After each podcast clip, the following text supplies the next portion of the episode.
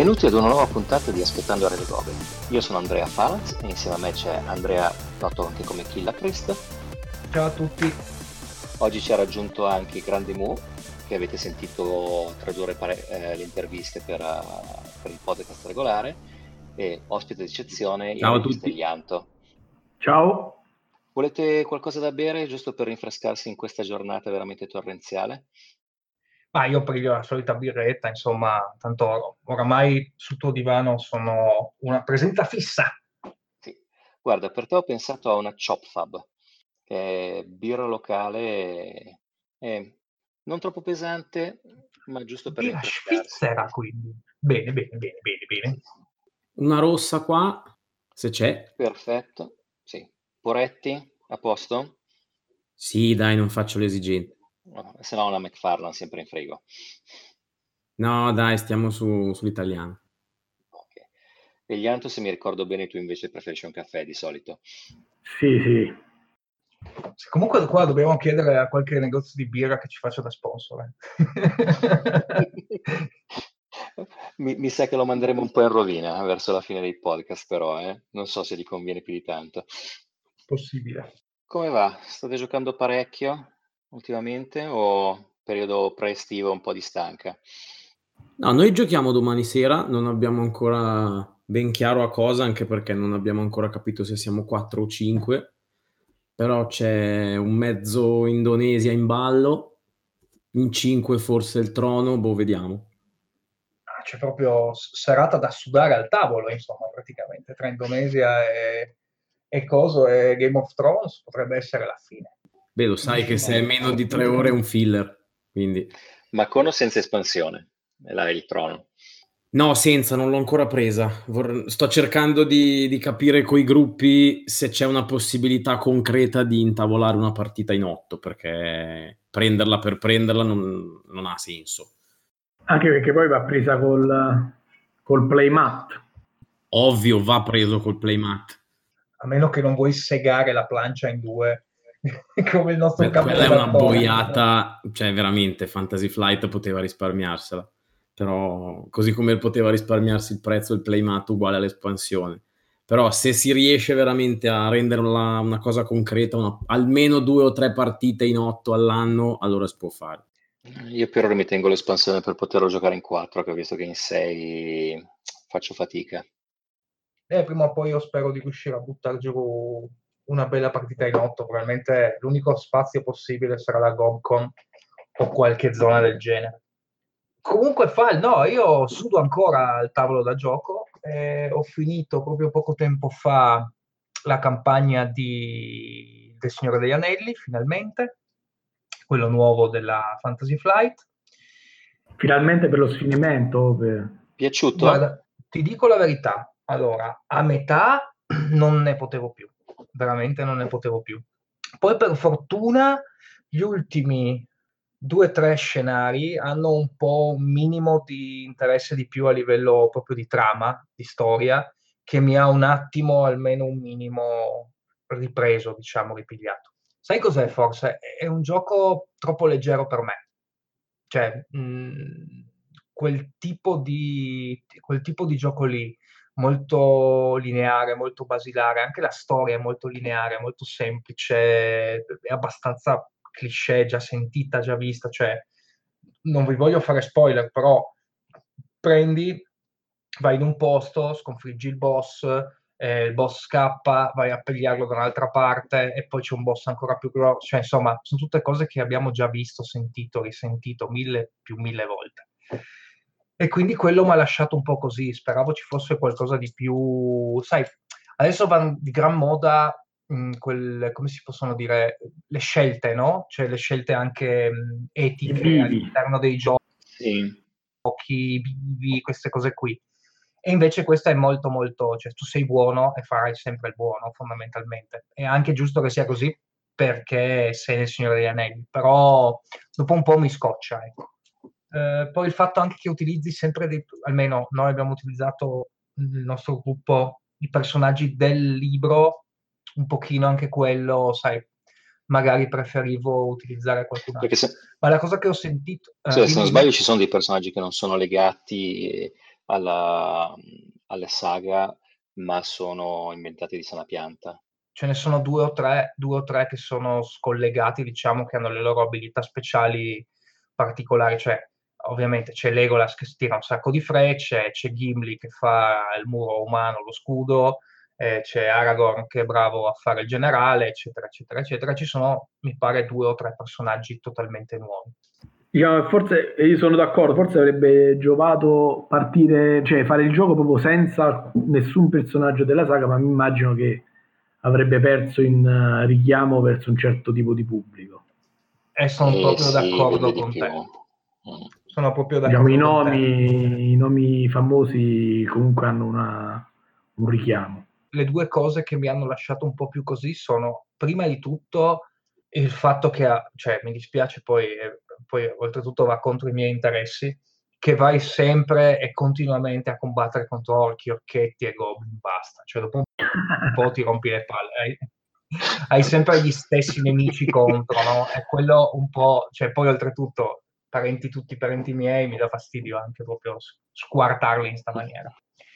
E la seconda cosa che mi ha dato un po' così è il fatto che c'è poca variabilità, soprattutto nell'equip, nel, nella creazione vera e propria del personaggio, in tutte quelle cose lì. Cioè è fatto proprio per essere basico e basilare e riesce benissimo a farlo. Credo che abbiano annunciato un'espansione a riguardo per poter eh, aumentare la variabilità. Eh. Adesso. Ah, beh, però... sicuramente, boh, un titolo Fantasy Flight, sicuro che... Eh. Vabbè, sicuramente si presta. Che, che faranno. Sì, credo, credo che fosse intenzionale come cosa di darti relativamente una cosa relativamente lineare così ti ambienti, qualcosa che conosci, ti piace e poi ti do il, l'extra dopo. Poi, poi, lo sappiamo che molti core della Fantasy Flight, anche se poi a me piacciono tantissimo, sono sempre leggermente poveri su alcune scelte e la prima espansione è il Pimp the Core, che non aggiunge magari meccaniche, ma ti butta il doppio delle carte che avevi prima. Sì, assolutamente. Si sente proprio la necessità. Anche se c'è da dire che l'ambientazione, per quanto diciamo sia tra le mie preferite, anticipo perché se no qualcuno potrebbe pensare che, che, non mi piace, non è che si presta a tanta variabilità di, di mostri o di equipaggiamento. Vero, perché, diciamo, vero anche questo. È un po' asciutta come, anche come magia e come contorno. Quindi o inventi extra background o sei un po' è vincolato. Che se, è che se inventi è dura, no? perché sì, poi sì, hai tutto... Diciamo, rischi hai, di ricadere eh, in altro. Io ho ancora gli amici con gli incubi da, da MERP o Girsa come si chiamava all'epoca dove hanno inventato gli Umli che erano tipo i mezzi nani uh, che avevano provato a sganciarsi un po' dal background originale però onestamente è talmente dettagliato quello di Tolkien che inserire qualcosa di nuovo stona perché comunque... Che poi gli Umli non li giocava nessuno, sinceramente non li giocava nessuno. cioè, una giocare un Umli. No, ma nel momento in cui vuoi aggiungere un po' di variabilità, hai, un, hai, hai, fatto Il Signore degli Anelli, il gioco di carte, che ha un sacco di personaggi creati per quel gioco lì, che però si integravano perfettamente. No, gli Anelli, il gioco di carte, secondo me rimane un capolavoro da lì si può, si può pescare un po'. Sai cosa intendevo dire io prima? Che magari buttaci dentro un Urukai, buttaci dentro degli umani, insomma, buttaci dentro qualcosina di più, non so, a caso. Eh, poi, quello, quello sicuramente l'hanno fatto per, per giocarsi le espansioni. Sì, in stile Fantasy Flight, appunto. E poi che ho giocato ancora? Ah sì, beh, eh, ho provato il, l'American dell'anno, probabilmente, almeno così si dice, che è il buon, che è il buon Nemesis. E ci ho fatto due partite, sembra... In che lingua? Eh, no, in italiano, in italiano. È, arrivato il, è arrivata la, la, mia copia Kickstarter in italiano. Io, oltretutto, vabbè, tutto sto caos sulle traduz- sulla traduzione, a parte quella carta o quelle due carte che sono sbagliate, che vabbè, insomma, può succedere anche se non è bello. Eh, speriamo che la mettano a posto in una certa maniera. Sugli errori che ci devo fare, insomma, se è giocabile lo gioco, insomma, non mi faccio grossissimi problemi.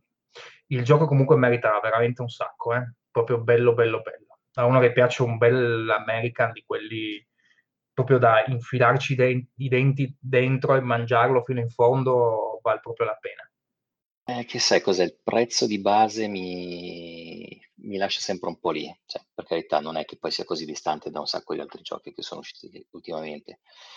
Però se non so di giocarlo, se o almeno se non sono sicuro di poterlo giocare almeno una volta alla settimana per due o tre mesi di seguito, quei 130 euro sono un pochino più 140. 140. Che poi ancora devo capire se è solo in alcune zone quel prezzo, seppure quello inglese sarà, sarà così.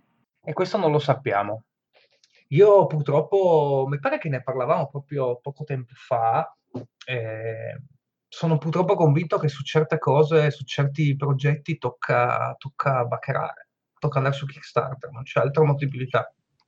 Sono assolutamente d'accordo con te. I giochi degli Awaken Realms o li prendi su Kickstarter o non li prendi più, secondo me. Forse è meglio. ah beh sì, ti costa, con le espansioni ti costano come un core, per cui hai già molto più variabilità rispetto al core a retail e fai la pazzia al momento perché se poi ci pensi con tutti i prezzi a retail non lo compri più perché rosichi, io poi sono un mezzo completista uh, e onestamente vederlo lì e sapere che non potrò accedere alle esclusive piuttosto che mi serve fare un mutuo per comprare tutto perché i prezzi poi raddoppiano quando arrivano al negozio più le varie disponibilità mi... o lo fai subito o non lo fai più le esclusive e poi ultimo gioco che ho provato, che ho fatto 4 o 5 partite finalmente, è stato Wingspan. Ah, che è clamoroso, clamoroso. potevi risparmiare. Non me lo sarei mai aspettato. No, guarda, me l'ha, me l'ha imprestato eh, il mio caro amico El Baffo, eh, dicendomi provalo, fatti un, fatti un piacere, provalo per primo in due. e boh, insomma, è, è un gioco, diciamo così, è un gioco. Uh, non, è, guarda, è, è molto, molto meno entusiasmo, molto, eh. molto, ma no, è molto, molto, molto, molto, molto semplice. Eh, raga, eh, cosa devo dirvi? È molto, molto semplice. Io per, dai giochi di carte mi aspetto qualcosina in più, sinceramente. Questo qua è giochi carte. Ecco, per dirti una cosa che non mi è piaciuta, ma perché probabilmente va contro quello che è mia, la mia idea di gioco di carte, è che questo ha una, mm, uno sviluppo inverso rispetto ai giochi di carte in cui ti devi creare il tuo piccolo motore. No? Qui fondamentalmente cosa succede? Inizi che hai un sacco di azioni e concludi la partita che ne hai molte meno. Questo probabilmente è fatto, che può essere anche una buona idea per il target a cui è puntato il gioco. Questo è fatto perché? Perché così, avendo meno azioni, perdi meno tempo a attivare tutte le tue carte, a fare eccetera, eccetera, eccetera, e lo mantiene in quei 40 minuti di tempo che dicono tutti quanti che è lo sweet spot, diciamo, per questo tipo di giochi, per casual gamer, li vogliamo chiamare così, anche se descrizione abbastanza casuale. Comunque, e quella è una roba che un po' mi smena, cioè perché sinceramente eh, io voglio iniziare magari lento e poi partire e esplodere, no? Alla fine. E invece qua praticamente all'inizio hai poche risorse, quindi fai poche cose con tante azioni. E alla fine hai tante risorse, ma fai poche cose perché hai poche azioni. E quindi hai capito, è tutto un cane che si mangia la coda e non sento tantissimo quella bella sensazione di crescita che invece è fondamentale in questi giochi qua. E però te la darebbe comunque in 40 minuti la sensazione di crescita? No, eh no, è quello il problema, cioè, dovrebbe durare un'oretta. O, o, forse, o dovrebbe essere Race for the Galaxy, il gioco di carte, che una volta che l'hai decifrato, in quel tempo lì ti dà proprio quella sensazione di crescita lì.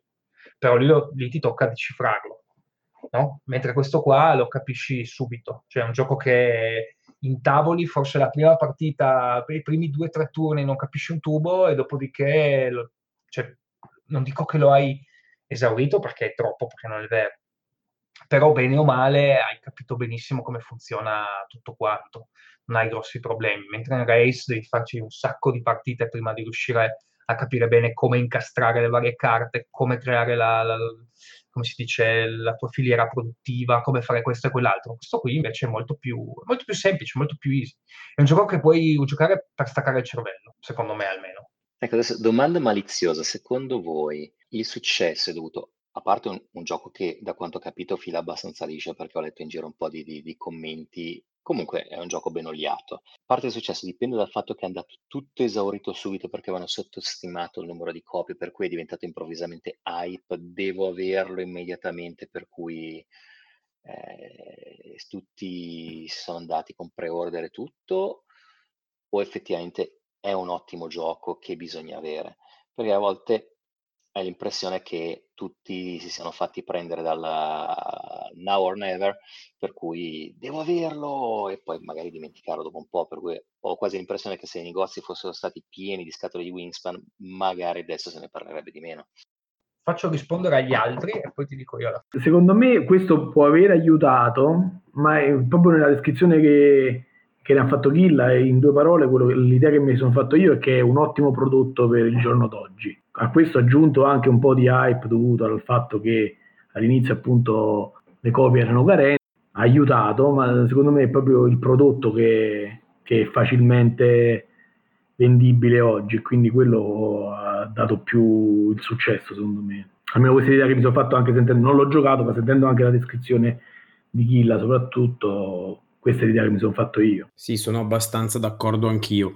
Neanch'io l'ho giocato, ho letto un po' in giro, nelle varie chat se ne parla, è un prodotto che sembra essere un po' ruffiano per il giorno d'oggi, ecco, secondo me, cioè si è arruffianato il, il target giusto, come diceva Andre, ha la durata giusta, probabilmente il fatto che non si sa se, se, per sbaglio o a ragione è stato sottostimato il numero delle copie, ha fatto salire l'hype. No, io che sono un giocatore da, ripeto, se un gioco dura meno di tre ore è un filler, Wingspan non lo guardo, ecco. Vi do ragione. Stegmaier poi è un ottimo comunicatore da questo punto di vista. Bravo. Secondo me il punto è che è un prodotto ottimamente confezionato e sto usando la parola prodotto apposta. Ok? Quindi non sì. è un gioco perfettamente, stupendamente confezionato, è un prodotto confe- stupendamente confezionato. Vi faccio un'idea stupida la scatola non ha un divider, ma ci entra tutto dentro alla perfezione. Il manuale è fatto in una carta particolare che è un piacere solo avere sotto le, le dita. C'è all'interno una torre lanciadadi, fa, diciamo, cost- che viene costruita col cartone, che anche quella funziona in maniera, in maniera egregia, è facile da montare, è facile da rimettere all'interno della scatola tranquillamente, dà un, un bel come si dice, una bella scena al tavolo da gioco apparecchiato, i, ta- i dadi sono belli grossi, belli diversi, cioè è proprio un buon prodotto.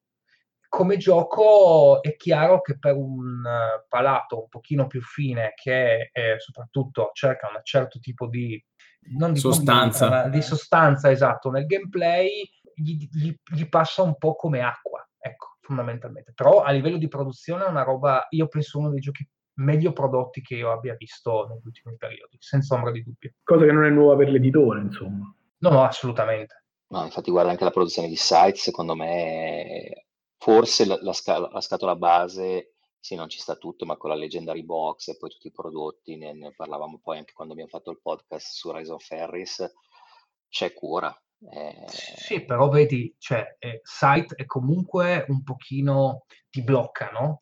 Tu pensa, che ne so, una, mm, uno, una persona che, una mamma, un, un, genitore, uno zio che va a comprare un gioco da tavolo per eh, i suoi nipoti, per suo figlio, per se stesso, per la sua famiglia, eccetera, eccetera. Sai comunque un pochino ti intimorisce, no? Scatola grossa, eh, un tema che sembra molto di confronto all'inizio. Invece questo qua tu vedi, cioè, un motivo ci sarà anche il motivo degli uccellini, eh? cioè il bird watching sembra il nuovo, siamo passati da coltivare, come si chiama, le, le zucche e, e, i, e, e, i cavoli eh, con i giochi di, di Rosenberg alla tedesca, adesso va di gran moda il bird watching, se lo chiedete a me non so perché, però sembra che vada di gran moda che io quando ho visto il tema non gli avrei dato due lire, onestamente, ma chi è che, che, si fa una roba del genere? Invece ha beccato il tema giusto, ancora non esplorato, per cui si è scavato la sua nicchia, se ne è parlato, eh, mi sa che dovrò provarlo. Bene, e detto questo, invece scimmie, ne avete qualcuna di bella ancora da prendere, qualcosa che volete assolutamente provare? Scimmie sì, bella, come al solito, diciamo, è, è una parola grossa, però qualche scimmia c'è sempre. Vali, vali, voglio sentire. Per esempio mi ha stupito molto una, un gioco che non è nuovo, ma è una, un reprint che è Mississippi Queen, che mi ha stupito a Gaton Game, li porterà in Italia. È un, è un gioco che tenevo d'occhio perché è un gioco abbastanza datato, però è stato rieditato dalla Super Meeple, il nome della casa francese se non sbaglio, sì, credo di sì. Sì, sì, francese, e poi loro sono molto bravi anche a livello di produzione. Sì, hanno fatto già con uh, la trilogia, con Tikal, uh, hanno fatto vedere insomma che per quanto riguarda il packaging e la produzione non sono niente male, questo è un gioco che già avevo nel mirino perché mi piacciono un po' i giochi di, di corsa, questo è un po' atipico come ambientazione, però diciamo è, su, è nel mirino. Vado io? Vadi, vadi. Bah, allora, scimmie grosse grosse, fortunatamente no, anche perché economicamente parlando mi sembra di essere un po' in un gioco di laserda ultimamente nella mia vita, cioè ho sempre pochi soldi sotto mano. Quindi, eh, purtroppo, per scelte mie, per investimenti miei, che ben sapete. Eh, però per, per adesso siamo un attimo tranquilli, quindi ti ho detto il trono di spade, l'espansione, che è lì, in attesa di capire. Vorrei prendere U-Boat, che non ho ancora provato, ma mi conoscete abbastanza da sapere che il tema mi ispira. E, e poi qualche Kickstarter, finalmente sta per arrivare Pax Pamir, e sta per arrivare anche Pipeline. Avevi fatto anche Transhumanity con Pamir? Uh, fa- eh, sono, sono, due Kickstarter diversi perché Transhumanity è con uh, Origins e uh, Megafauna ed è in consegna pick up a mano per me perlomeno a Essen dove partirà anche il Kickstarter di High Frontier 4 che farò questa scelta di far partire il Kicks, la campagna Kickstarter, l'inizio di Essen è una cosa che proprio non capirò mai. Però, Dai. grande film. Eh, ma posso, posso, dirti, l'anno scorso uh, eravamo tutti e due a, a Essen. Io però ero, ero lì eh, a fare proprio il, be- il, il pledge un secondo dopo che è partita la campagna e allo stand di Phil, che è uno stand piccolino, che è una cosa molto intima, dove c'era lì lui che offriva lo champagne, ci ringraziava e ci abbracciava per essergli a pleggiare. Cioè, per, quelle robe lì le fai solo per, per Sierra Madre e per Phil. Perché oh. poi ti fai la foto con lui con la lancia in mano, cioè tutte quelle robe lì. Sì, perché io entro a Essen, ho già finito i soldi, non ho i soldi anche per fare un, un Kickstarter che è partito quella settimana.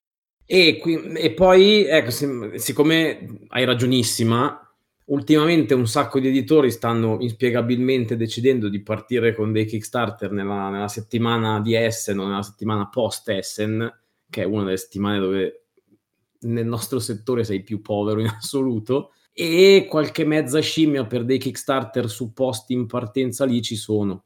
Seventh Cross e un altro che sto seguendo. Seventh Cross è dei level 99 e sembra anche lui bello, bello pieno, bello tematico, super storia, un po' la Middara, che ho, che ho, fatto anche lui, con grande timore, con grande paura. Il nuovo o il, il, primo? Il nuovo, no, il primo, allora, il primo mi sono mangiato le mani per anni, ma da, da una parte, ma dall'altra ho sempre detto, vabbè, non ce la faranno mai, prima o poi alzeranno bandiera bianca, scusate per sbagliato i conti, abbiamo fallito, ci dispiace, ciao, grazie. E invece poi hanno consegnato, nonostante tutte le errate, nonostante tutte le cose, e quindi lì mi sono mangiato le mani per mannaggia potevo crederci. Però all'epoca io e Kickstarter non eravamo ancora esattamente amici. Quindi ho palleggiato la seconda, però mi rendo conto che nonostante l'entusiasmo che ci sia, sia su Kickstarter che sul forum, secondo me al netto dei debiti che hanno ancora accumulati dalla prima campagna e il fatto che ogni giorno regalano una miniatura, il fatto che siamo a malapena a 2 milioni, secondo me ci sarà da, da seguirla bene l'evoluzione della campagna perché non, non, mi sembra il flusso di soldi che si aspettavano. Dici che questo serve a coprire i debiti? Non lo so, eh, non abbiamo i numeri sotto mano, quindi non lo sappiamo. Però io leggo di un sacco di gente che ah, con tutti i soldi che stanno facendo ci devono dare la traduzione che ci avevano promesso. E per carità nella prima campagna l'avevano promessa e non si può dire niente. Però credere una, alle promesse fatte un, da un gruppo di ragazzi che sono al primo Kickstarter di un progetto fotonico dove ti promettono il paradiso e oltre, eh, non lo so. Secondo me è, è, è stato un crederci un po' figlio dell'entusiasmo. Adesso è un progetto nato sulla base dell'esperienza, vediamo dove vanno. Io sono dentro con un po' di timore. Fine delle scimmie. Ma sì, dai incrociamo le dita. Certo che sentir dire hanno fatto appena due milioncini. Sì, eh, abbiamo pensato la stessa cosa. Infatti. E però, allora, giusto per chiudere l'argomento, eh, ogni giorno fino adesso viene regalata l'evoluzione di quello che era uno stand in miniatura. Regalato, non lo puoi pagare a prezzo agevolato, cioè proprio regalato. C'è uno stand di carta che diventa una minia. Io, io con i numeri lo sapete che non vado d'accordo perché la matematica per me sarebbe meravigliosa se fosse 1, 2, 3 e tutto quello che non è dentro questi qui è più di 3. Con i numeri lo sapete che non vado d'accordo, però secondo me è un progetto così dove ogni giorno salta dentro una miniatura regalata. Sì, è molto a rischio.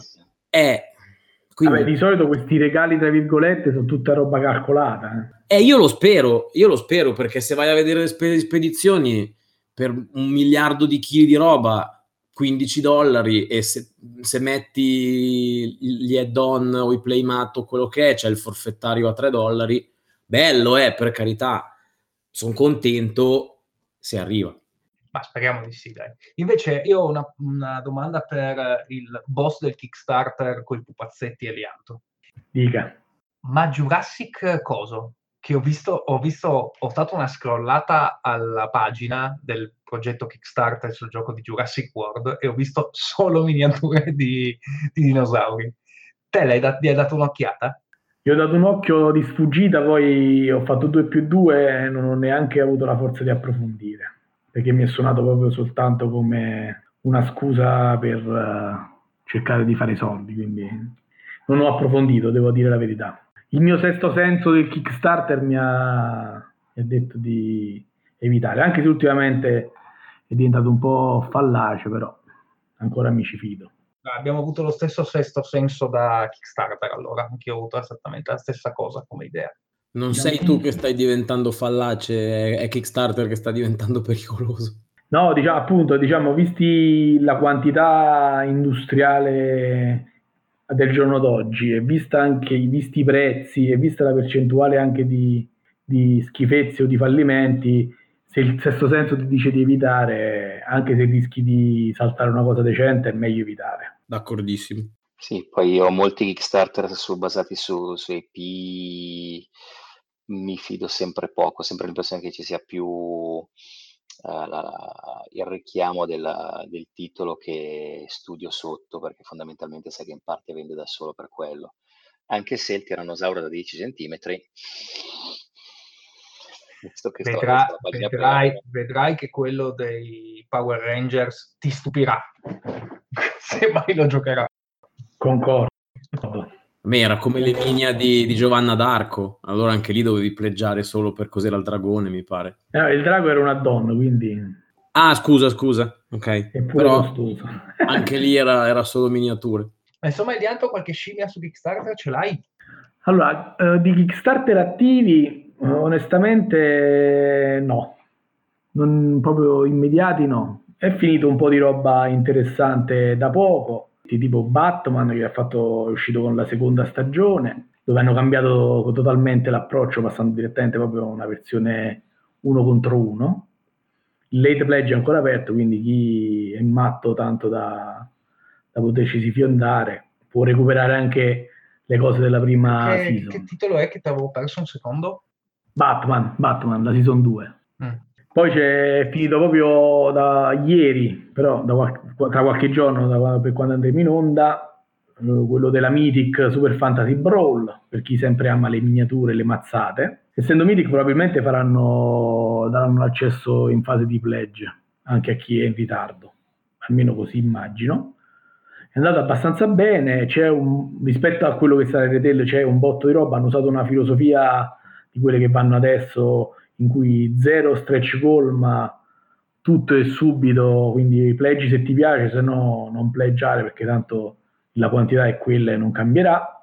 che devo dire in certi casi è anche apprezzabile come, come Stavo per dirtelo, sì. Hanno messo un mare di espansioni che saranno poi vendute a parte incluse nel pledge base. Il gioco è carino, ovviamente è un gioco non è complicato, però diciamo è uno di quei giochi che punta al target a quelle persone a cui, a cui piace per esempio Underworld della Games Workshop o, o cose del genere, insomma è un, un gioco solitario, uno contro uno, due contro due, si gioca con tre o quattro pezzi a testa in una piccola arena e si vince facendo 5 punti, quindi la durata, anche questo, punta a durate molto brevi. Ci, le azioni sono poche ogni turno perché ognuno ha tre, cioè ci sono tre scuole di magia, ognuno ha tre azioni per ognuna delle tre scuole e si fanno solo 5 punti. 5 punti si fanno o eliminando gli avversari, le miniature avversarie o facendo degli obiettivi che cambiano costantemente nel turno, che sono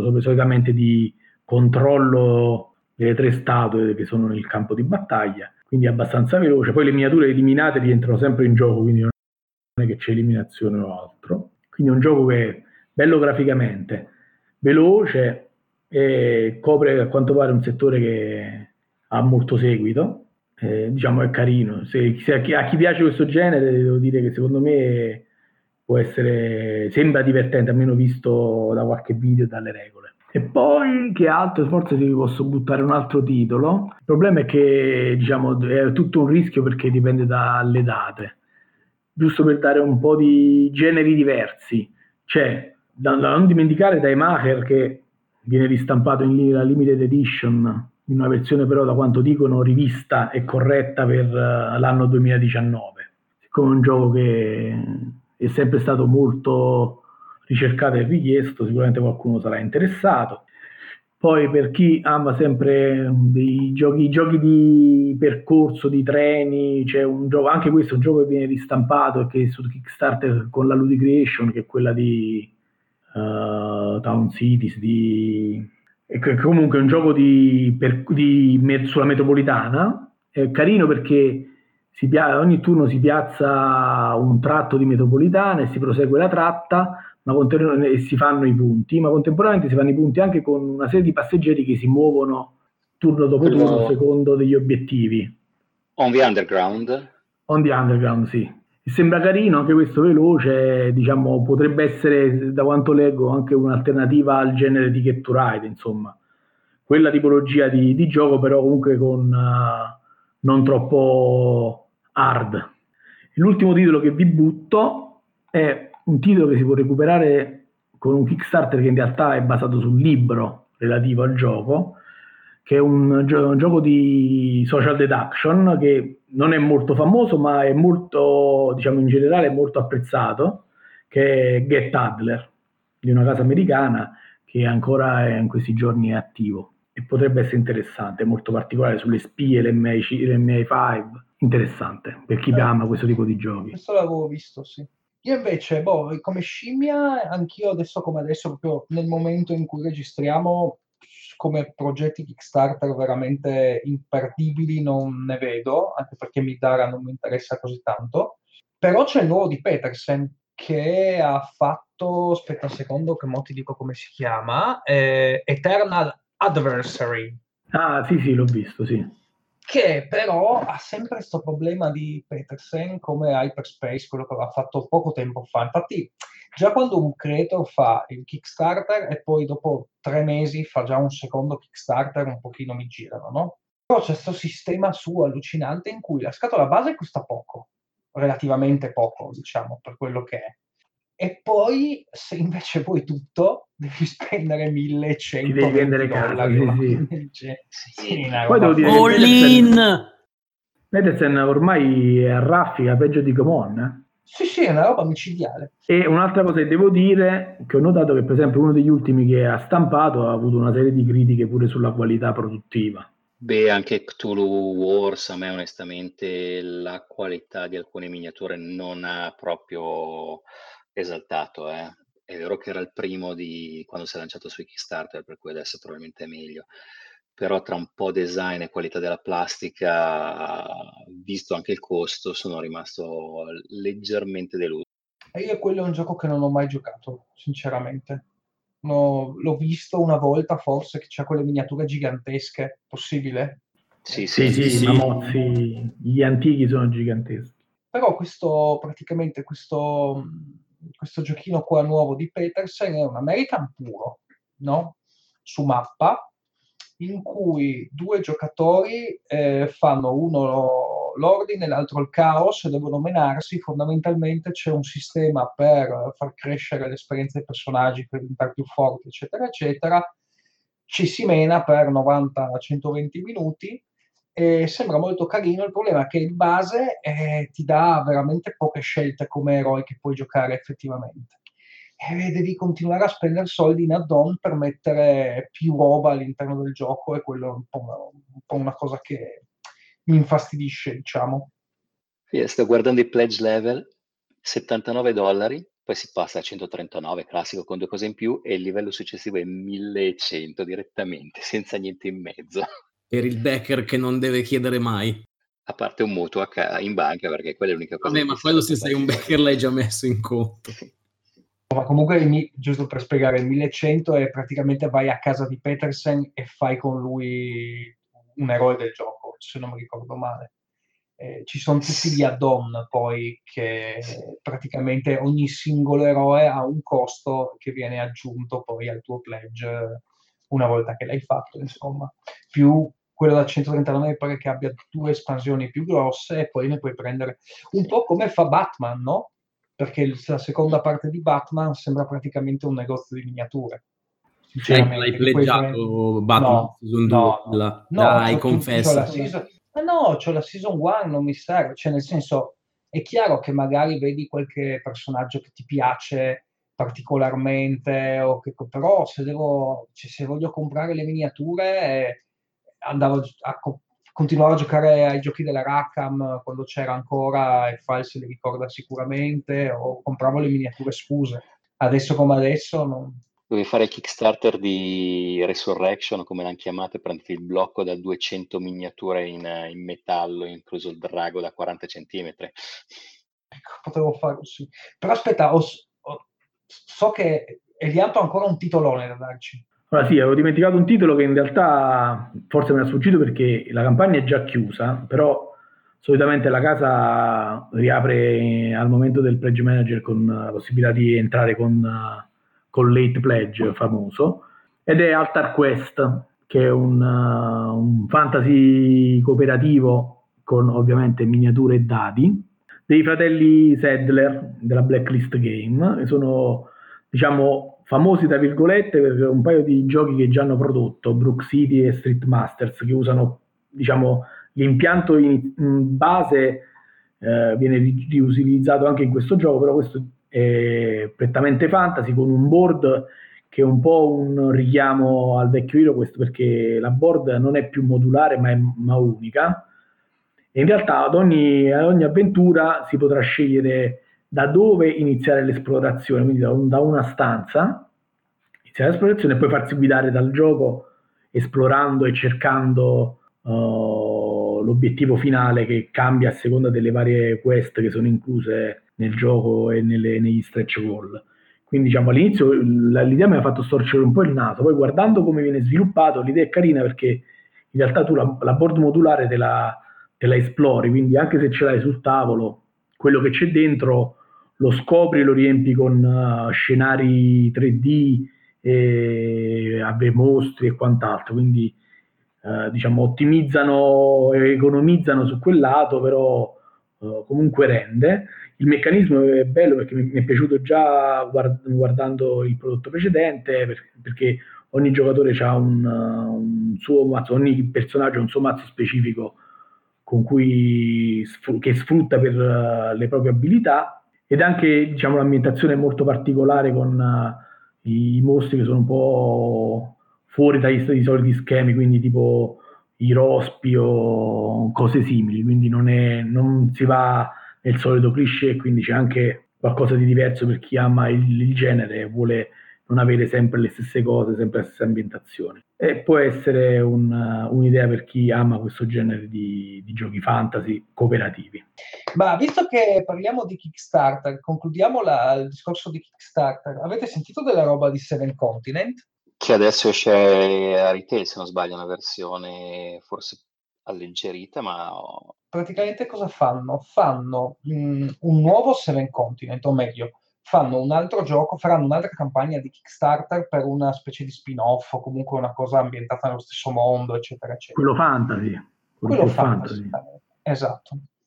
Nello stesso tempo hanno anche annunciato il fatto che all'interno del loro sito internet, del loro store online, venderanno una versione di Seven Continent che hanno chiamato Classic, che praticamente ha dentro, eh, da quello che ho capito io, metà praticamente del contenuto che c'era nel base del Kickstarter e in più metteranno alcune, alcuni pezzi sempre del Kickstarter in vendita come eh, praticamente acquisti separ- espansioni separate, diciamo.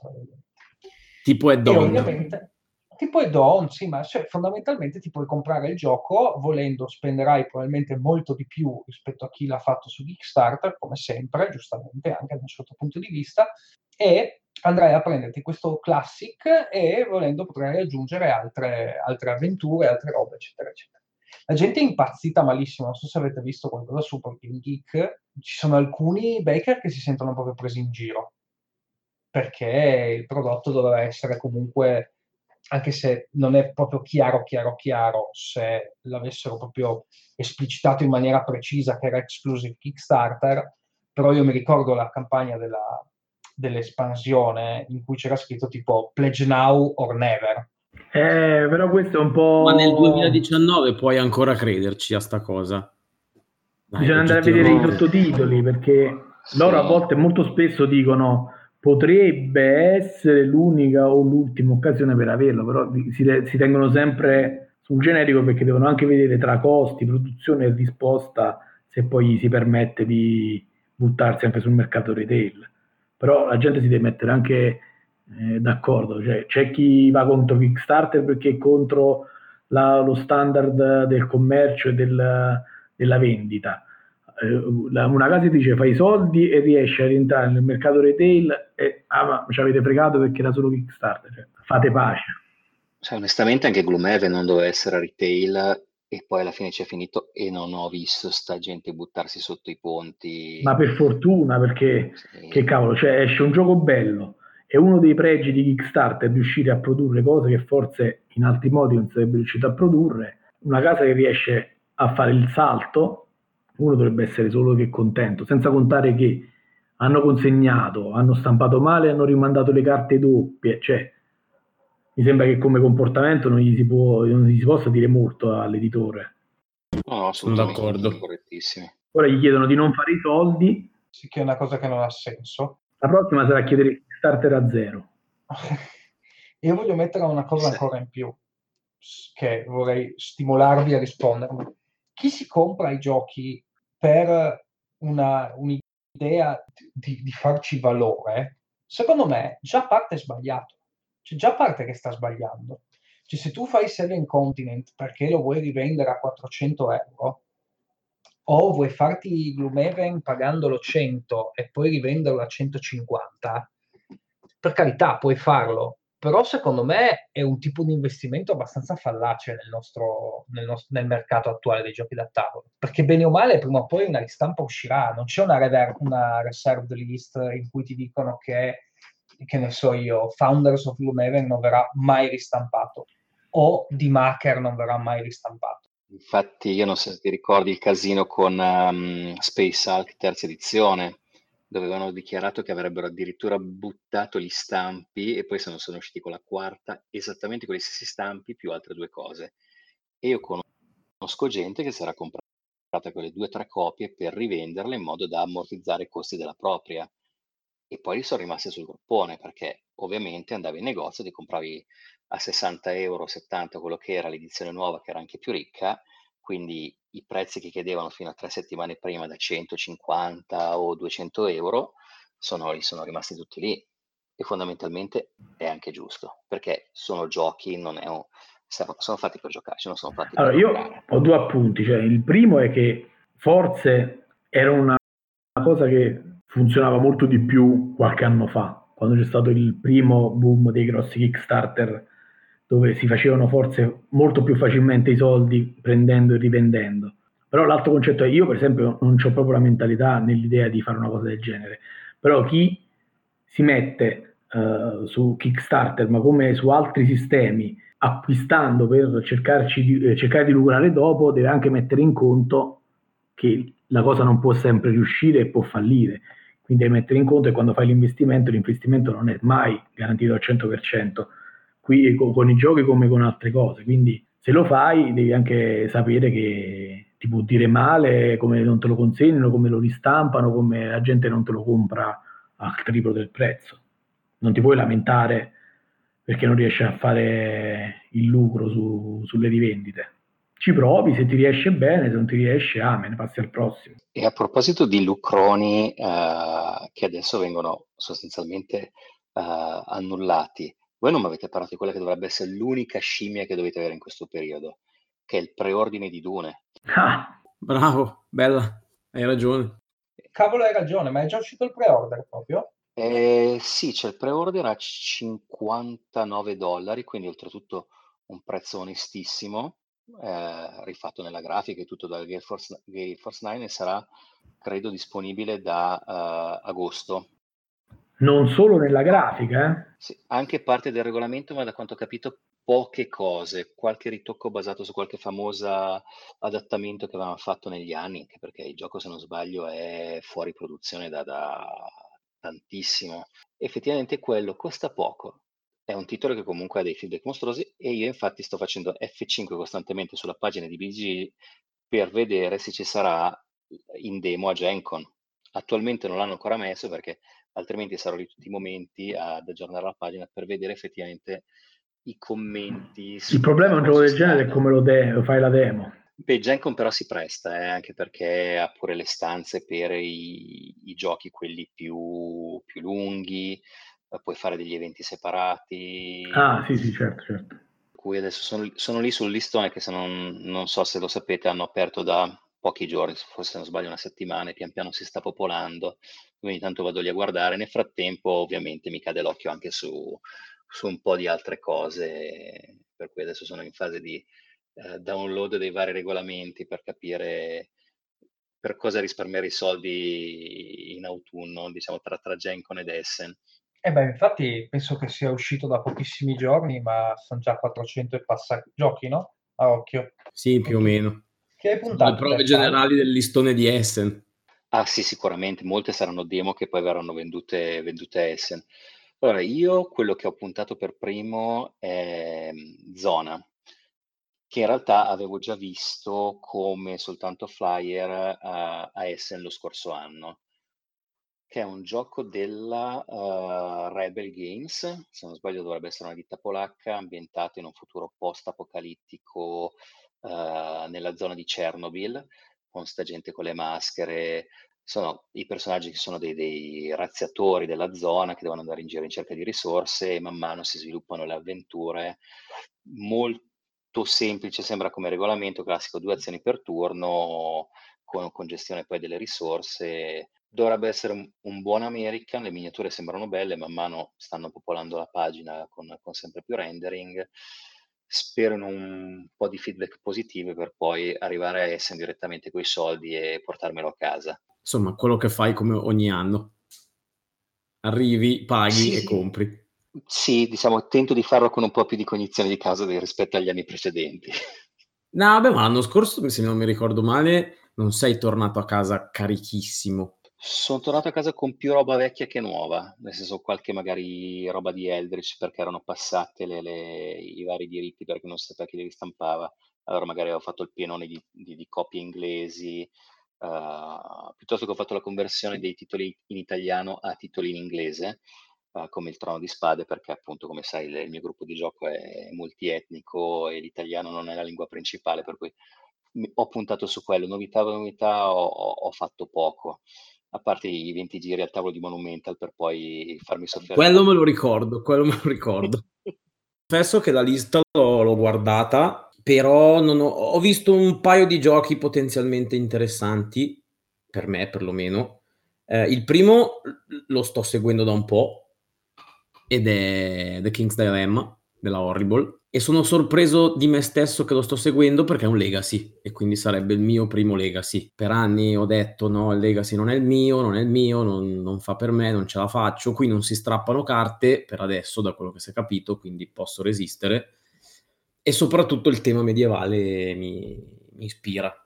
Anche il fatto che ogni giocatore rappresenta una casata, in base alle decisioni ci saranno delle buste sigillate con dentro delle carte che offriranno nuove possibilità, tutto il tavolo andrà al voto, eh, ogni casa ha i suoi obiettivi segreti che a lunghissimo termine devi, portare, devi cercare di portare a compimento, insomma mi sembra potenzialmente interessante a un prezzo tutto sommato abbastanza accessibile da quello che ho visto okay. come pre-order di, di Genko. Cedi al lato scuro del Legacy. Io onestamente non pensavo uh, perché non ero proprio fuori di Legacy, sono in piena campagna di Pandemic e anche strappare le carte ha il suo fascino. Eh, no, il concetto di legacy, io, io, ero di quelli favorevoli, nel senso ero favorevole all'idea, della, cioè al fatto che fossero una grossa ventata di novità. Io che imbusto anche il regolamento, su certe cose mi sento toccato nel profondo, quindi non, non ero pronto a Qui che al massimo scrivi sulle carte, tipo se scegli la, la, casata ci metti sul tuo nome perché sarà tua per sempre, era una cosa interessante anche nel fatto che tipo salti una partita, ok, non parteciperai a delle votazioni, quando ritorni dovrai cuccarti il tabellone così com'è, però avrai sempre quella famiglia, quei membri eh, che possono votare dentro nel consiglio, eccetera, eccetera. Quindi salti un pezzo, ma poi comunque riandare avanti a giocare. Beh, questo è molto bello, meccanismi di, di uscita e ingresso, perché se no effettivamente uno dei problemi delle campagne legacy è che gruppo fisso, regolare e, e non puoi giocare se manca qualcuno fondamentalmente. Esatto, qua invece, perlomeno da quello che scrivono i ragazzi di Horrible in quei pochi tweet o quei pochi commenti che mi sono capitati sotto mano, quell'aspetto qui c'è e anche il regolamento ne parla, cioè c'è proprio tutto elencato come poter saltare e poi rientrare più o meno a titolo definitivo, anche se ti sei perso dei pezzi. L'anno scorso Essen ce l'avevano nascosto dietro allo stand, almeno così mi hanno detto i ragazzi di Horrible, non era per il pubblico ma era per i partner commerciali. Quest'anno dovrebbe essere il momento della vendita visto che a Gencon ci sarà e sarà acquistabile. Oh, bene, bene, quindi aspettiamo un bel report. Invece tu, Elianto, hai cominciato a dare un occhio a qualcosa? O... Purtroppo sì, poi da uomo delle schifezze ovviamente ho trovato una marea di, di titoli strambi e, e, interessanti che più che altro mi faccio all'inizio sempre guidare un po' dal, dal mood più che dal meccanismo in sé. Quindi diciamo, vi sparo un po' di titolini così. Il primo che mi viene in mente è un titolo del, di Ricciardone Garfield che non pago di Keyforge, torna alla carica con Carnival of Monsters dell'Amigo che guarda caso un paio di anni fa aveva tentato di, partirlo, di lanciarlo con Kickstarter. Il gioco in origine doveva essere illustrato da otto uh, illustratori di Magic, guarda caso, però il Kickstarter è andato uh, malissimo. Ah, sì, me lo ricordo. Probabilmente per la gestione. Un fallimento su tutta la... Mi pare che ha avuto anche un grosso endorsement da, da Dice Tower al tempo. So che c'è stato un gran parlare per questo gioco qua. Sì, eh, cioè, come, come, idea, come base tra Garfield e Illustratori Magic avrebbe dovuto avere un, un gusto, ma eh, probabilmente la campagna è stata gestita molto male, però diciamo adesso dopo due anni ritornano con illustratori tutti nuovi perché appunto gli illustratori Magic si sono dati con illustratori tutti famosi illustratori di board game invece 8 e praticamente il gioco è un, uh, un cioè una base di draft è tutto di carte, una base di draft uh, con uh, lo scopo di collezionare appunto questi mostri per uh, questo carnevale, questa fiera, quindi lo scopo è catturare col draft i mostri migliori per ottenere uh, punti e per raccogliere i, i, migliori mostri. Anche la cosa è legata anche alle zone in cui i mostri possono essere catturati. Le zone sono rappresentate dalle terre che pure queste un po' in origine richiamavano le terre di Magic. Diciamo è un titolo interessante che ha avuto un, un brutto inizio, ma che adesso torna direttamente in retail e non potevamo non citarlo. Il secondo titolo che vi sparo anche un titolo di, di, contenuto, ed è Die Hard Nakatomi Heist, il gioco basato sul filmone che sembra essere molto particolare, è un gioco che ricorda un po' Alone perché il, il gioco vede un giocatore che mm, guiderà il, il protagonista contro da uno a tre eh, giocatori che impersoneranno i ladri è diviso in, in tre fasi, come insomma tre capitoli del film. La mappa è strana, è molto carina perché è fatta con una specie di isometri, visione isometrica de, dei piani del, del grattacielo e lo scopo di Lari ovviamente è riuscire a decifrare il codice del, del, della, della, cassaforte, mentre lo scopo del, del protagonista è quello di riuscire a eliminare il capo dei, dei banditi, dei ladri. E sembra essere carino, ovviamente un americanone, però diciamo, sem- sembra funzionare sia come ambientazione che come, come meccaniche. Quindi, Scusa, io su vai. quello mi sono fermato alle miniature quando l'ho visto perché effettivamente il resto sembra interessante, la grafica anche delle carte è molto bella. Ho, ho visto foto di dettaglio delle miniature e basta, ho chiuso la pagina. Però, sì, diciamo le miniature non sono il, diciamo, le miniature non sono il richiamo, le miniature sono più che altro funzionali, è quel genere di, di gioco 3D dove la, la, miniatura ha un minimo di rappresentazione, ma non è come nello standard Kickstarter la miniatura quella strafiga, super dettagliata, ma diciamo è il protagonista e i, e i, i vari ladri, non c'è niente di ma è giusto per rappresentarli in maniera tridimensionale. Sì, sì, Però la grafica è molto sul bianco e nero e il gioco non è tanto complicato. No, ma la grafica mi piace molto, proprio il resto, il resto del gioco lo stavo guardando anche prima, ha, ha un bel impatto visivo, a me piace, infatti mi sa che grazie a te o per colpa tua gli darò poi una seconda chance. Ed hanno appena rilasciato anche un video col, con le, le la, la, spiegazione fatta insomma via video, insomma, quindi chiarisce un po' meglio com'è il meccanismo. L'ultimo mi sparo un altro paio di titoli così al volo. Uno è della uh, è Unmatched, della Restoration Games, famosa per Fireball Island e insomma, per la sua filosofia di recuperare i vecchi classici, che recupera Star Wars Epic Duels, un gioco che insomma in America aveva avuto un discreto successo e che ormai è introvabile perché è vecchissimo, e lo hanno rieditato con un, un playtest un po' l'ho seguito, veramente lungo e diffuso veramente un po' dappertutto sul globo, però l'hanno totalmente riambientato anche per motivi probabilmente di, di diritti. E invece di avere i personaggi di Star Wars la, la, è, una, è, un gioco di, di, scontro uno contro uno uh, dove ci sono vari personaggi. In questo caso loro hanno optato per mettere tra, per far combattere tra di loro insomma, eroi e personaggi più disparati e c'è già previsto anche il gioco base quattro personaggi, eh, già ho visto che ci sono tutti gli altri che sono stati pretestati sono previsti per delle mini espansioni. Quindi chi, chi ama i giochi brevi, 20-30 minuti di scontro, e, oppure chi voleva recuperare il vecchio classico, lo potrà fare cercando Unmatched appunto. Ma sempre loro esce anche Dark Tower? Esce ma non per, non so se ne parleranno, però sicuramente ho visto che per, non c'è una, un prodotto, un prototipo, quindi lo stamperanno, lo, ristamp- lo riediteranno, ma non, non credo che ci sarà molto da vedere a questa fiera.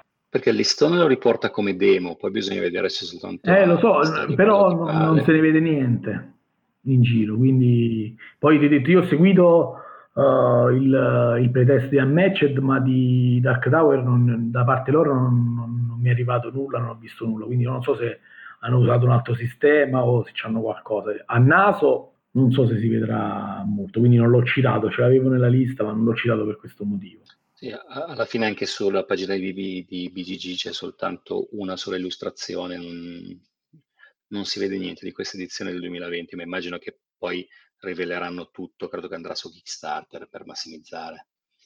Eh, anche se uh, al match per esempio uscirà direttamente retail, quindi probabilmente si sono dis- cioè, credo che loro continueranno quella filosofia di alternare Kickstarter con retail, come hanno fatto dall'inizio. Eh, per esempio anche Down Force hanno fatto completamente retail e a Gencom presentano la seconda espansione. Mentre un titolo che so che qualcuno qui era, seguiva, di cui spero si veda qualcosa di più del, di Origins, perché a Origins hanno fatto vedere proprio veramente il minimo indispensabile, Sanctum.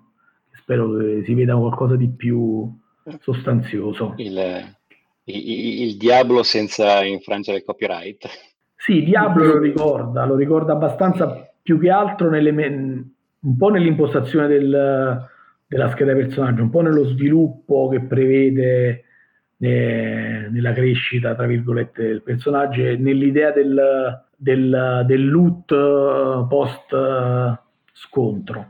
Sì, poi in realtà scherzo, ma mi aveva proprio colpito l'illustrazione della, della, scatola che mi sembrava proprio uh, Diablo spiccicato. Era la copertina di Diablo, eh. Sì, in una presentazione lo, cioè, non, non, fanno il nome, ma fanno chiaramente, cioè, stesso loro fanno eh, riferimento a, chiaramente a Diablo, perché se vedi la, la scheda del personaggio con le due sfere de, dell'energia, eh, il, la crescita, ma poi anche, eh, non so se, se, qualcuno di voi ci ha, ci ha, buttato l'occhio, quando tu sconfiggi i mostri, che in realtà il combattimento è, è più una un gestione del proprio sviluppo con, e un push or luck, possiamo dire, perché i mostri si sconfiggono lanciando i dati e gestendo i risultati dei dati contro i mostri e tu devi anche valutare quanti ne puoi affrontare contemporaneamente.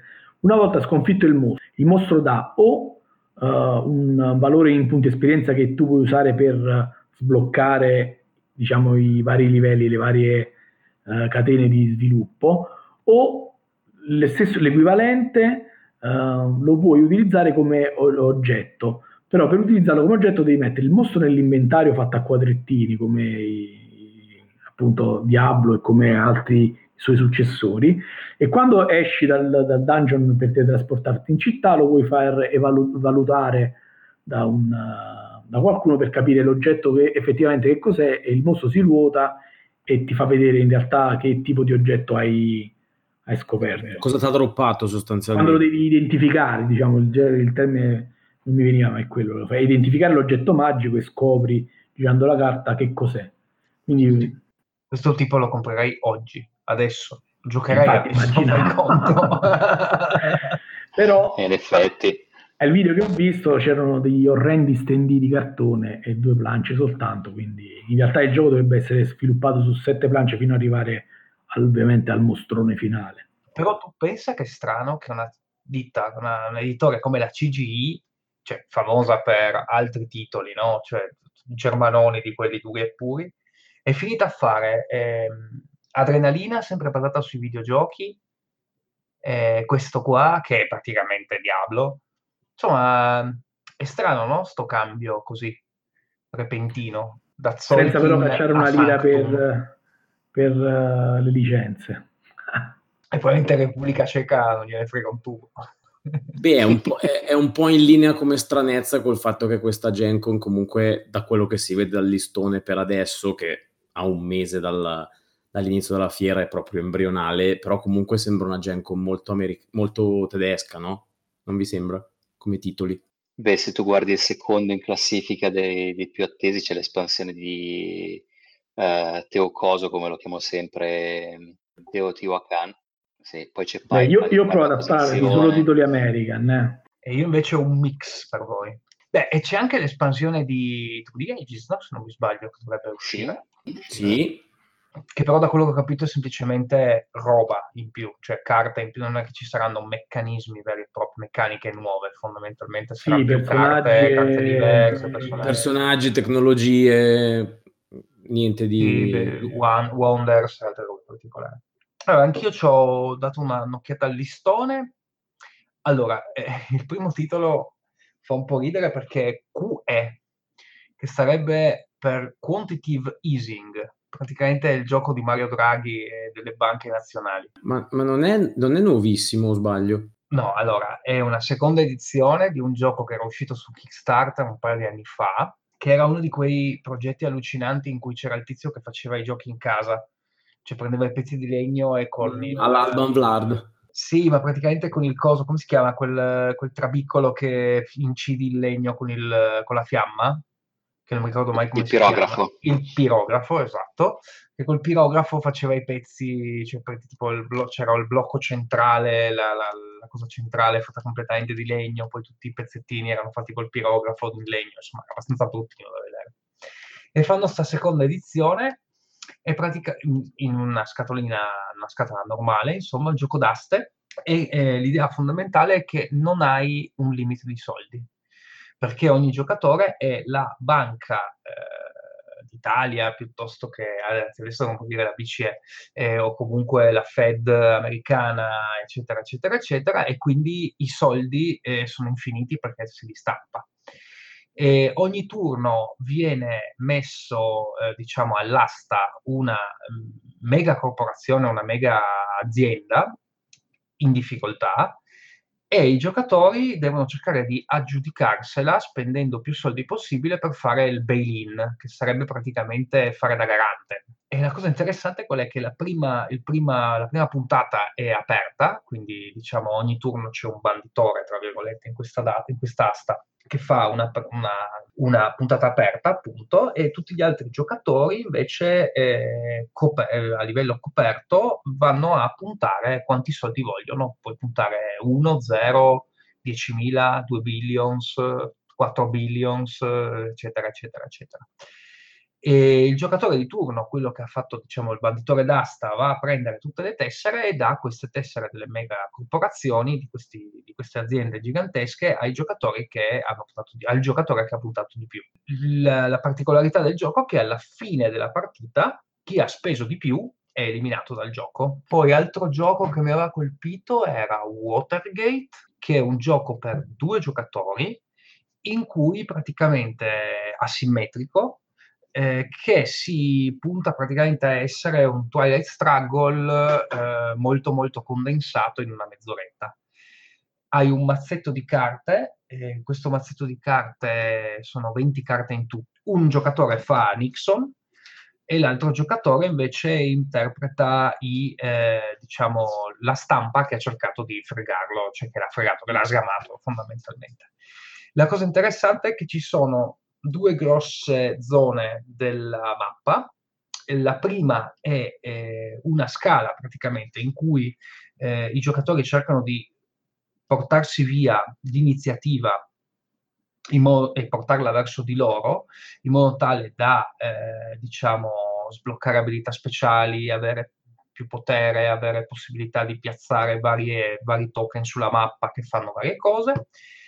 Il buon Nixon è l'unico modo in cui può vincere, perché fondamentalmente una volta che porta il, il token, il segnalino verso di sé, una volta che riesce a portarne 5 ha chiuso la partita. E poi c'è una parte invece di mappa vera e propria che è fatta, avete presente come nei, nei telefilm, quelli dei detective, in cui ci sono queste lavagnone giganti con i fili tirati, in cui c'è un collegamento tra, un, tra una persona, un'altra persona, una terza persona, eccetera, eccetera il, il board è fatto in quella maniera lì e il giocatore che fa la stampa deve cercare di mh, arrivare a Nixon, che è in centro a questo, a questo, board, deve riuscire ad arrivare a Nixon praticamente collegando tutte le varie prove che sono disperse ai, al limitare di questa mappa. Nixon dall'altra parte può invece piazzare delle prove false, che sono praticamente dei token neri, che vanno a bloccare la strada, diciamo, dell'altro giocatore.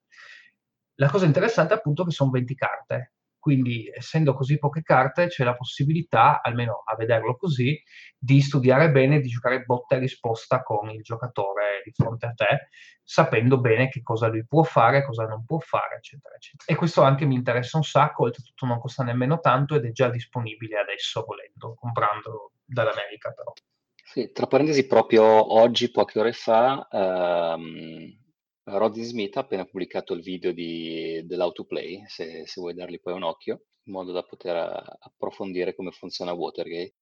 Mi sembra già abbastanza convinto, però. Sì, sì, è probabile. Bisogno. Sì, l'ha già eh, comprato. È probabile, è probabile che lo prendo. Poi a me tutti questi giochi con tematica politica mi fanno impazzire, mi piacciono troppo. Mi sono comprato anche quell'altra robaccia lì, Europe Divided, della Phalanx Games, che non è la tua, penso. No, Mal. purtroppo no. che è anche quella lì uno scontro tra Unione Europea e Russia che mi, mi ispira. Ah, hai paggiato? Hai ceduto? Sì, sì, l'ho fatto, fatto, fatto. fatto. Eh, che hai ricevuto, no? È finito adesso. L'ho fatto. No, l'ho hai fatto ceduto. Fine, sì. Scusami. Sì, sì, ho ceduto, ho ceduto. Mi aveva incuriosito più quello di prima, onestamente, della Phalanx. Per me è e solo quello della Phalanx di prima cos'era? U-Boot? No, era quello dell'assedio uno contro uno con, che simulava l'assedio in Grecia, se non ricordo male. Sì, sì, sì, sì, sì, Ma loro sono bravi a fare questi tipi di giochi qua, insomma, e quindi ho voluto provare a, a dargli corda, diciamo. Un pledge non si a nessuno. Eh, esatto, esatto, esatto, proprio per questo. E quindi questo qua era...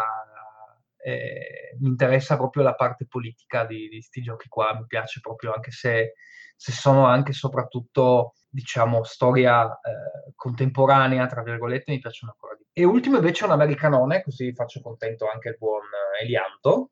In realtà si sa molto poco di questo gioco qua, che si chiama The Ranged, ed è la Hobbyworks, che sono quelli russi. Che I russi, fatto, russi. Che hanno fatto Fish Spice One, hanno fatto vari altri giochini, Bastion mi pare pure. Insomma, questo The Ranged è un American puro, nel senso che è un uh, semi-cooperativo c'è l'idea è praticamente che ci sono questi mostri e dobbiamo, cioè, dobbiamo sono, ognuno ha un personaggio, un giocatore, no? E dobbiamo eh, combattere contro mostri orrorifici e disastrosi e anche dobbiamo combattere contro i nostri demoni interiori, diciamo, tra virgolette. Dobbiamo so- sopravvivere in questa città, che sarà un bel board grosso in teoria con uh, tutti i vari spazi della, della città, e eh, faremo t- tutte le partite saranno eh, basate su scenari, quindi ci sarà un booklet di scenari in cui una delle particolarità è che un giocatore, quasi sicuramente, ma nessuno di noi dal tavolo sa chi è, potrebbe diventare un deranged, quindi diventare un mostro. L'unico modo per ritornare umano è sfamare la propria voglia di sangue e uccidere un altro giocatore al tavolo. Bello. La cosa, la cosa interessante qual è? È che invece di esserci una eliminazione totale del giocatore, eh, fondamentalmente il livello di doom della città avanza. E quindi fondamentalmente arriva al giocatore che è stato ammazzato, diciamo, riceve una, una curse, una maledizione. una maledizione, grazie, e questa maledizione può iniziare a uscire e ad andare a prendere altre persone all'interno del gruppo. E quindi sei obbligato, anche se ognuno sta giocando per sé, tra virgolette, sei obbligato a formare delle alleanze temporanee tra i giocatori al tavolo, eccetera, eccetera.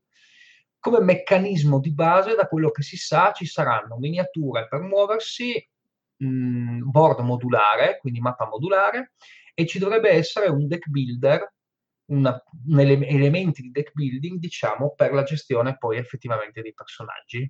E altra cosa che farà salivare tutti gli amanti dei pupazzetti, ogni personaggio avrà la sua versione normale e poi la sua versione deranged, che andrai a swappare nel momento in cui diventi diventi appunto in omaggio a Zombicide in omaggio a Zombicide. Stavo proprio pensando la stessa cosa. E questo conferma che i, i, i russi sono più American degli American come produzione come... dico. Uh-huh. Uh-huh. come media sono diventati più American loro sì, oddio, del gioco in realtà non si sa molto di più, eh, perché non è uscito No, vabbè, parlo in generale, visto che i prodotti però... loro, mediamente prodotti da Hobbyworks e che simili diciamo, sono molto caratterizzati come ambientazione, come genere. Ah, ok. Però tranquillamente, no, più che altro è, io sapevo che voi volevate andarci alla Gen Prima che comprassi il divano nuovo, sì. Anch'io la sto puntando. Secondo me l'anno prossimo magari, chissà mai che ci sia un Goblin Show da là, però è, è- è troppo veramente puntare, puntare là, ma chissà. Io ve la butto lì, poi sentiamoci più avanti per organizzarci. Potrebbe essere un'idea. La pazzia va fatta prima o poi. Sì, Secondo allora, se si decide di farlo, si inizia a risparmiare per... Beh, non compri Mega Civilization e hai già i soldi per andare lì. Ah, No, quello, guarda, non era neanche in programma, quindi tranquillo. La, la spesa grossa l'ho già fatta per quest'anno. Ah, ok, va bene. Eh, sai qual è in effetti la, la fregatura di tutto quello? È che se fosse come a Essen che vai lì tre giorni, quattro giorni e ti fai solo quello, è che se vado finire in America non c'ho tanta voglia di star là tre giorni a Indianapolis o quattro giorni a Indianapolis e poi tornare in Italia, no? Ti farai, ti farai una, ti farai a Indianapolis vacanza. non c'è nulla, ma nulla, zero. No, No, ti farai una vacanza di due settimane a sto punto. eh, E lì inizia a diventare più complesso, no? Purtroppo. mm. Eh sì, una volta fatto il viaggio. No, la, la fregatura vera secondo me è che viaggiando in aereo non ti puoi portare indietro troppa roba. Io a Essen ci vado in macchina, per cui riempio il bagagliaio fino alla morte, piuttosto abbandono i vestiti e torno a casa con i giochi. Lì sei costretto a scegliere. Quello di abbandonare i vestiti lo facevo anch'io da ragazzo, i primi viaggi in Giappone. Una volta che sono lì, li hai usati, basta. Sì, sì, sì, no, sono d'accordo, cioè, l'ho fatto per anni, i primi, i, i primi viaggi erano tutti così. Va bene, allora io non dico che la prendo come una promessa, ma sentiamoci. Una possibilità. Ci proviamo. Nel frattempo, gentilmente vi spingo verso la porta. Grazie E io mille. ringrazio per l'ospitalità. Grazie. Per la birra, grazie per l'ospitalità. Beh, si è uscito perché adesso devo andare a dormire sul divano di qua. Dai, su, su, su. Buonanotte. Ok, buonanotte a tutti. Buonanotte Va a tutti, grazie. Ciao, ciao, ciao. Ciao. Ciao.